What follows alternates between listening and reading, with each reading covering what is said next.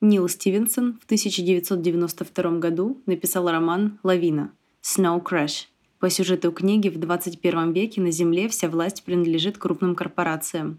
Там есть реальный мир, который находится в хаосе и расколот на несколько государств корпораций. А еще есть виртуальный мир. Там люди точно так же взаимодействуют друг с другом. Реальный и виртуальный мир переплетены. События в одном могут влиять на то, что происходит в другом. Аватар человека в виртуальном мире может быть кем захочет, владеть чем угодно, а смерть не означает смерть в реальном мире.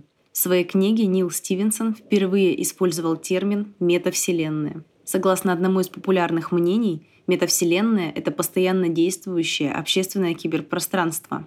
Оно интегрировано с другими онлайн-платформами и реальной экономикой. Но есть одна проблема. Пока что ничего, попадающего под это определение, сегодня не существует. Это приставка Елизавета и подкаст «Будь что будет». Сегодня мы поговорим о том, что такое метавселенная и когда она появится.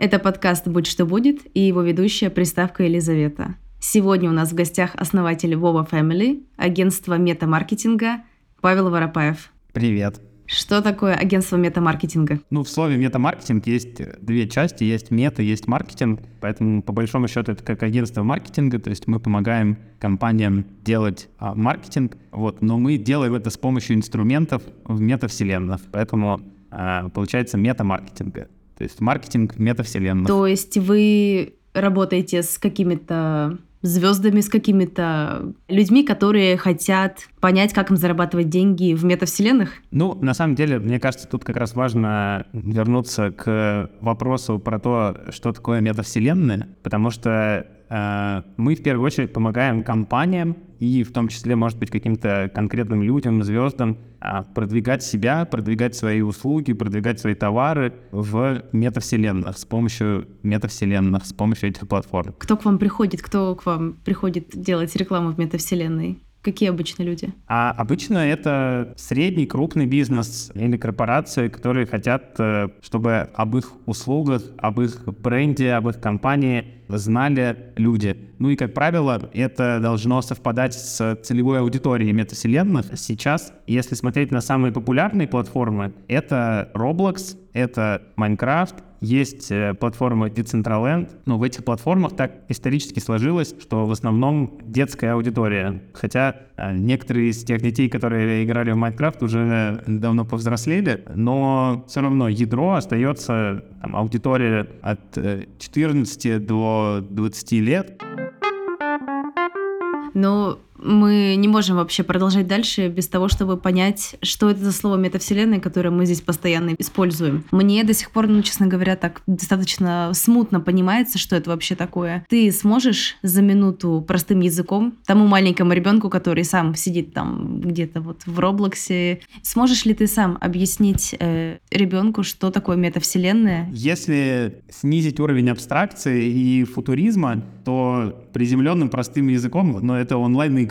Сейчас это онлайн-игры. Мы играем в онлайн-игры, и, наверное, основное, что сейчас отличает те онлайн-игры, которые называют метавселенными, от тех онлайн-игр, которые не называют метавселенными, это возможность в них создавать самим какие-то свои игры, какие-то свои миры. То есть это не игра, где я пришел и могу вот только играть в то, что уже создали разработчики, а это игра, где я могу поиграть в то, что уже создали, а потом, если мне это интересно, создать что-то сам. Я так понимаю, что это уже какой-то более сложный уровень разработки, когда ты позволяешь людям самим делать какую-то логику. Это вот как затянувшийся, не знаю, фанфик по какой-нибудь вселенной. То есть ты продолжаешь бесконечно использовать одну и ту же логику для того, чтобы продолжать реальность, которая тебе нравится. Но когда я готовилась к нашему с тобой разговору, я почитала разные источники, и, в общем, есть одна очень хорошая статья на The New York Times две тысячи двадцать первого года, в которой говорится, что метавселенных, ну, на тот момент, по крайней мере, как я понимаю, до, до сегодняшнего дня, их в каком-то самом минимальном, самом м, простом понимании их все еще не существует. Просто потому что нет технической возможности сделать это концептуально тем, чем это задумывалось. Ну, да, могу догадаться, я, скорее всего, эту статью тоже читал. Обычно говорят про метавселенную как одну какую-то сущность, реальность, которая является, можно сказать, виртуальным миром, в котором, ну, как бы все происходит. То есть... Ну, чуть ли не как бы дополнением или продолжением жизни да, да. человека, то есть где есть все то же самое, что у нас здесь, только с какими-то вот внутренними отдельными правилами, логикой. Да, да, так и есть. То есть это то, про что пишут в книгах, это то, про что снимают фильмы. Это вот, наверное, приближено к тому, что мы видим э, вот в каких-то таких художественных и футуристических книгах и фильмах. Действительно, к такому мы не приблизились, потому что нет сейчас какого-то единого места, где бы все проводили время, где было бы такое достаточно полное погружение с экзоскелетом, очками и так далее. Вот. К этому действительно мы там по чуть-чуть приближаемся. Но если говорить о том, что есть сейчас, то как бы, сейчас есть игры, сейчас есть много платформ, то есть сейчас есть, мне кажется, тысячи компаний, которые создают свои версии того, как будут выглядеть метавселенные. То есть, грубо говоря, можно представить себе это так, что сейчас тысячи или десятки тысяч людей и компаний создают какие-то свои версии того, как они видят будущее, о котором пишут вот в этой статье. У кого-то из них получится, наверное, это будут там, меньше, чем процент, у большинства не получится. Потом там те, кто получится, будут как-то консолидироваться, объединяться, и в итоге действительно это может стать чем-то единым. Ну, можно посмотреть на простой пример с соцсетями. Там создавалась куча различных соцсетей, но в итоге там, в принципе, все сидят примерно в одних и тех же, потому что есть сетевой эффект, когда, ну, мне уже неинтересно и невыгодно в какой-то сидеть в другой соцсети, если все мои друзья пользуются там одной. Поэтому я иду тоже туда и там и провожу свое время. Просто для меня сейчас это выглядит так, что есть Марк Цукерберг с своей идеей создания вот этой вот метавселенной, переименования компании в мета, когда он хочет вот все это консолидировать, сделать это в одном месте. А есть компьютерные игры, есть какие-то платформы, которые, ну, не, не берут на себя таких амбиций, потому что это очень тяжело. Но они внутри как бы своего какого-то комьюнити, они сделали классный продукт, и они хотят просто, чтобы люди, не знаю, продолжали жить вот в этой реальности, которую они там придумали для себя и для них. И это какая-то урезанная версия, может быть, метавселенной. Или, может быть, для этого появится какой-то собственный термин. Но когда ты не хочешь, не знаю, там, например, глобально всех людей, там, например, сделать любителями Гарри Поттера или вот там Роблокс, Роблокса, но проводить время в этом месте приятно, здорово, и там, например, ты играешь там вместе со своими друзьями. Просто вот в этом я какое-то вижу глобальное отличие. Не знаю, можно ли тогда называть то, что происходит в компьютерных играх, метавселенными? Ну, это как бы, как всегда, вопрос терминологии, что мы договоримся называть метавселенными. Сейчас, по крайней мере, в обсуждении про метавселенные есть какое-то понимание суперфутуристичное и есть более приземленное. Прикольно порассуждать и пофантазировать про то, как это может развиваться в будущем, но там в рамках а, каких-то прикладных вещей сейчас я понимаю, что там, может быть, э, кого-то не устроит э, и кто-то не согласится и скажет, что ну какие же это метавселенные, это просто онлайн-игры. Ну да, сейчас это онлайн-игры, но, во-первых, в них играют люди, то есть в Roblox играет там, практически пятьдесят миллионов человек каждый день. Это дневная активность аудитория. В России в Roblox играет порядка двух миллионов человек каждый день. Это очень большая аудитория. В Roblox также можно там устраивать концерты. Там есть Майнкрафт, есть Decentraland. Они сейчас действительно решают разные задачи. Да? Например, там в Decentraland можно покупать эн эф ти разные. В Decentraland можно инвестировать и там купить землю. Нету какой-то единой платформы, которая называлась бы метавселенная, которая всеобъемлющая и все объединяет. Но есть такая россыпь, такой калейдоскоп различных платформ, которые каждая умеет делать какую-то свою задачу, каждая имеет какую-то свою аудиторию, и можно просто грамотно пользоваться тем, что есть сейчас.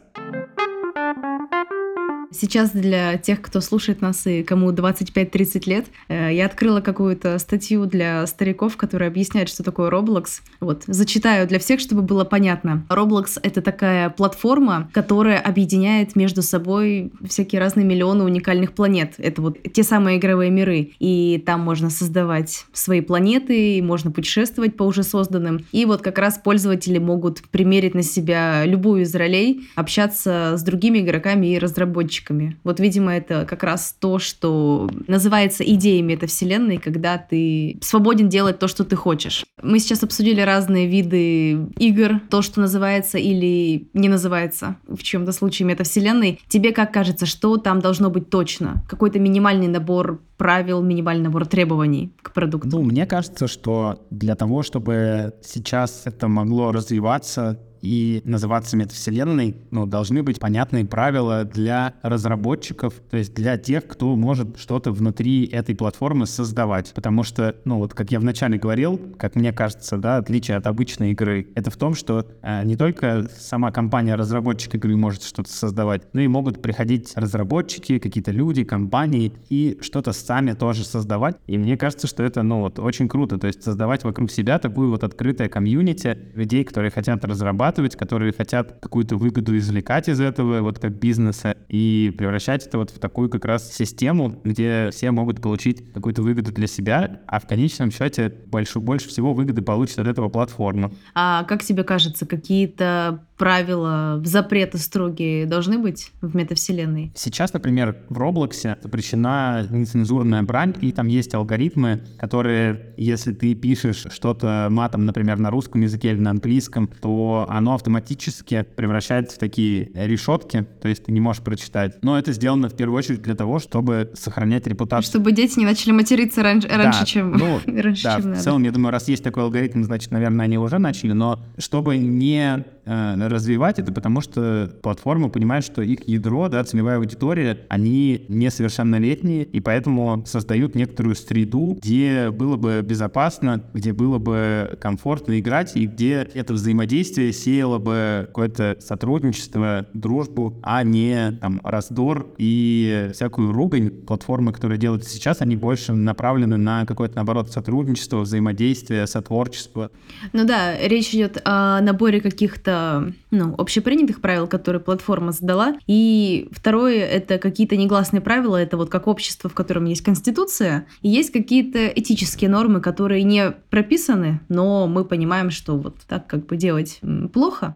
Ну, я думаю, что сейчас это больше похоже на вот такие, скорее, ограничения, как то, что, там, например, нельзя писать матные слова в чате, нельзя какие-то технические ограничения нарушать, да, ну, то есть, там, условно, много, ну, там, какие-то ддос-атаки, когда ты пытаешься не этические, а какие-то технические правила нарушить, за это тоже, естественно, тебя будут банить, вот. Ну, и если говорить про этические, то в играх обычно есть такая штука, как, типа, забанить человека, то есть, условно, если много человек кидают бан, то там рассмотрят это дело и, возможно, меня забанят. То есть, грубо говоря, все этические правила, они не прописаны как э, какой-то свод правил, да, какая-то конституция, но если много человек на меня кидают в бан, значит, наверное, я делаю что-то, что раздражает много человек. Значит, наверное, это в среднем не соответствует каким-то этическим правилам. Ну, или меня просто решили зафейтить. Не знаю. Тоже, да, не исключено ни в реальной, ни в виртуальной жизни. Мы говорим сейчас только про игры. Есть какие-то примеры других концепций метавселенной, которые сейчас разрабатывают? Например, есть идея о том, что метавселенные могут заменить нам туризм, поездки куда-то, то есть вот эти вот впечатления, впечатления чего-то нового. Пока что мы говорим о том, что метавселенная — это такой развлекательный контент, но туризм — это немножечко про другое. Вот с чем-то таким ты встречался? Да, да. Ну, здесь надо сказать, что есть различные технические решения, да, вот как я сказал, там тысячи различных платформ, где каждый приближает какую-то вот э, свою версию той самой метавселенной, поэтому есть достаточно много платформ, которые используют более сложное техническое оборудование, там различные ви ар-шлемы и так далее. Это очень прикольно с точки зрения опыта, но это не широко доступно, да, то есть в таких платформах, как правило, нет таких показателей, как у того же Roblox, который, например, доступен и с компьютера, и с телефона, и с iOS, и с Android, со старого, и с нового. То есть за счет этого в Roblox очень большая аудитория, потому что это очень доступная платформа, доступная метавселенная, а есть менее популярная с точки зрения пользователей, но более интересная с точки зрения опыта, например, в ви ар-шлеме. Такие платформы есть, там действительно можно полетать над городом, пройтись по каким-нибудь улицам. Там были интересные проекты, когда ты можешь посмотреть, а как выглядел там город или улица, допустим, пятьдесят лет назад или сто лет назад, вот, то есть такое путешествие во времени, это тоже очень прикольно. Но здесь, мне кажется, важная мысль, что это, этот опыт, он не заменит настоящие путешествия, например, а он их дополнит. Ну, я не представляю, чтобы человек мог получить одинаковые ощущения от того, что он побыл в там, виртуальной Венеции, и от того, что он приехал в Венецию сам, погулял там по улицам, да, вышел на главную площадь. Ну, мне кажется, что сложно сравнить это, сложно это сопоставить и там заменить одно другим. Но можно это дополнить, потому что мне было бы интересно, как вживую съездить в путешествие, так потом и съездить в виртуальное путешествие. Потому что в виртуальном путешествии у меня могут быть какие-то другие уникальные возможности, и это круто может дополнить и расширить мой опыт. Поэтому мне здесь как бы не очень нравится тема, чтобы одно заменять другим. Мне больше нравится, что я могу и так, а могу и так. И э, теперь я могу как бы еще больше классного опыта получить. Я сейчас вспомнила дурацкую историю, как я была в храме гроба Господнего и не поняла ни одного из ну, экспонатов, которые там были. И потом села на ступеньки перед этим храмом и просто смотрела видео, где объяснялось, что я только что видела. И вот это мне сейчас напомнило, да. Побыть в Венеции, потом посмотреть как-то на нее с другой стороны.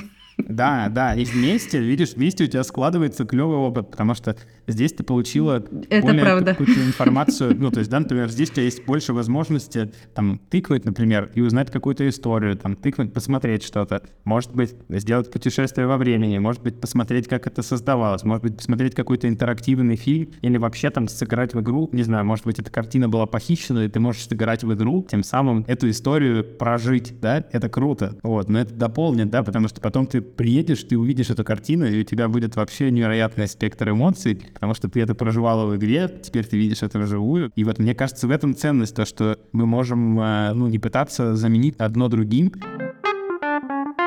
Мне интересно, мы дойдем до того момента, когда какие-то действия в метавселенной будут контролировать государство с точки зрения закона? Могу только таким рассуждением поделиться, что, ну вот сейчас видно, да, например, что если смотреть на какие-то большие соцсети, типа Твиттера, например, то видно, что Твиттер из-за большой своей аудитории имеет влияние на электоральную аудиторию, да, и, соответственно, государство хочет э, иметь какое-то э, влияние э, или, может быть, даже контроль над платформами, которые могут влиять на мнение людей. Ну, на результаты выборов, да, на... Да.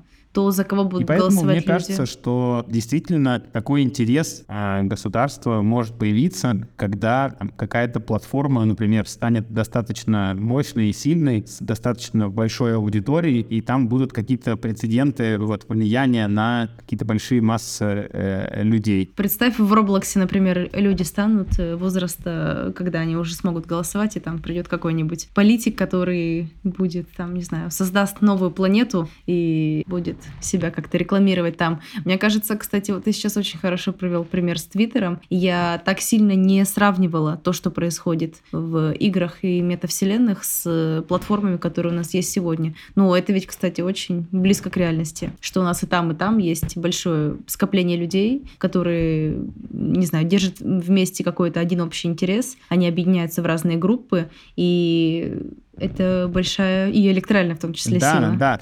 В этом смысле как раз, ну, то есть довольно проще становится воспринимать слова там, метавселенная и смотреть на то, что это, потому что можно просто, ну, сравнивать, что это просто новая соцсеть, да, там, новый канал коммуникации. Вот там были Одноклассники, ВКонтакте, а теперь, ну, просто появляются новые, там, появился э, TikTok, появился Роблокс, да, ну, то есть Роблокс, по большому счету, еще в две тысячи восьмом году, по-моему, появился. Ну, там, сейчас у него новый взлет популярности. Вот вопрос, который ты спрашиваешь про там, влияние государства, например, он там многих разработчиков тоже как бы волнует, и пытаются делать какие-то платформы, где, например, все участники владеют частью платформы. И то есть у тебя нет какого-то одного человека или компании, кто там принимает решение, а оно просто с точки зрения технологий так сделано, что тебе, чтобы оказать влияние, надо договориться там с... больше половины сообщества, например. А это могут быть миллионы людей. Это очень похоже на блокчейн, кстати, да, что... Да, да.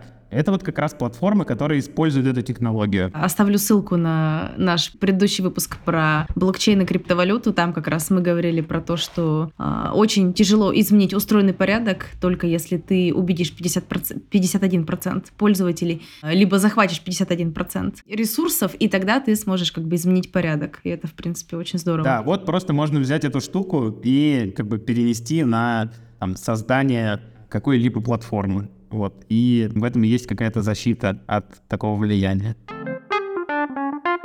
Паша, ну расскажи, а ты вот как бы во всем этом что конкретно делаешь? С какими людьми ты успел поработать? Мы делали из э, таких ярких, э, классных кейсов. Мы, например, устраивали пресс-вечеринку вместе с телеканалом «Суббота», где пришли посмотреть э, премьеру нового сериала в такой виртуальный мир в Роблоксе. Была куча звезд, были директор телеканала, различные приглашенные гости, известный фотограф светский. И все пришли в такой кинотеатр, который был вот в игре. По красной дорожке внутри этой игры прошли, сели в кинотеатре и получили такой классный опыт. Это было как раз, по-моему, во время пандемии, то есть когда было сложно всех физически собрать. В этот же мир были интегрированы и И, например, курьеры с Самоката, которые бегали и могли доставить тебе в кинотеатр продукты, вот, и ты при этом мог там собрать как пользователь монетки, которые давали тебе промокод в реальной жизни. То есть это была такая связь между игрой и офлайн миром. То есть ты мог в игре собрать промокод и применить его потом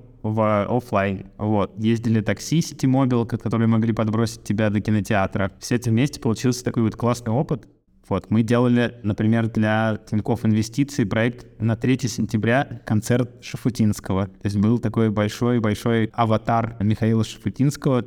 Пользователи могли зайти, послушать концерт. А как это вообще работало? Вот конкретно со звездами они все находились в ви ар-очках, чтобы присутствовать на этом мероприятии? Нет, мы заранее отрисовывали их аватаров, то есть то, как они выглядят. Вот. И заранее прописывали анимацию. То есть, по сути, от э, самих звезд в этот момент ничего не требовалось. То есть они в этот момент могли а, там, зайти точно так же и посмотреть сами на себя со своего телефона или компьютера. А, прикольно.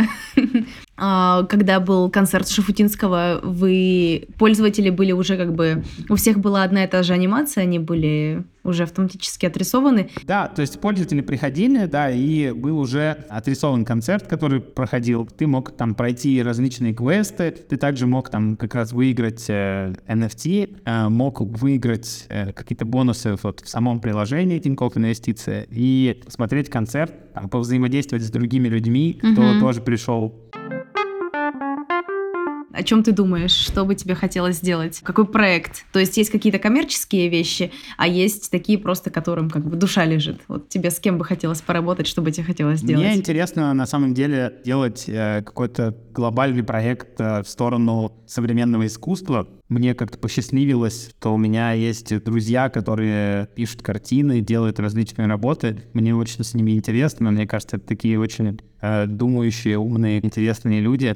Вот, и мне с ними интересно взаимодействовать. Мне бы хотелось, наверное, сделать какой-то такой проект, который объединил бы разных э, творцов и художников и сделал бы это ну, какой-то площадкой такой доступной для всех по всему миру. Вот, мне кажется, это что-то было бы прикольно. То есть у меня ну, сейчас нет такой четко сформулированной концепции, пожалуй, вот, но э, вектор такой. Это как э, то, что делали, я забыла, как это называется, делали платформы, когда был доступен для всех э, какой-то холст, и люди могли на нем делать, что они хотят, но это был такой, как это, вандализм больше, с какой-то точки зрения, то есть когда там части холста захватывали. А тут можно было бы разных художников объединить, чтобы они в виртуальной реальности какой-то один и тот же сделали арт, и он мог бы быть каким-то, может, даже не плоским, а объемным, можно было через несколько уровней проходить, смотреть на него. Но в любом случае звучит очень круто. Я надеюсь, у тебя все получится. Поэтому, если у тебя есть что-то, что сказать нашим слушателям прямо сейчас, какой-то посыл, какую-то мысль, может быть, ты ищешь кого-то или чего-то. Вот, как раз сейчас то самое время. Если говорить про то, кого мы ищем, то мы ищем как раз людей, которым интересно, ну, которые разрабатывают а, в этих платформах. Вот, мы занимаемся в первую очередь Роблоксом, Майнкрафтом и Decentraland, и поэтому мы постоянно ищем таланты, кто разрабатывает, кто делает левел-дизайн. Это то, как выглядит локация.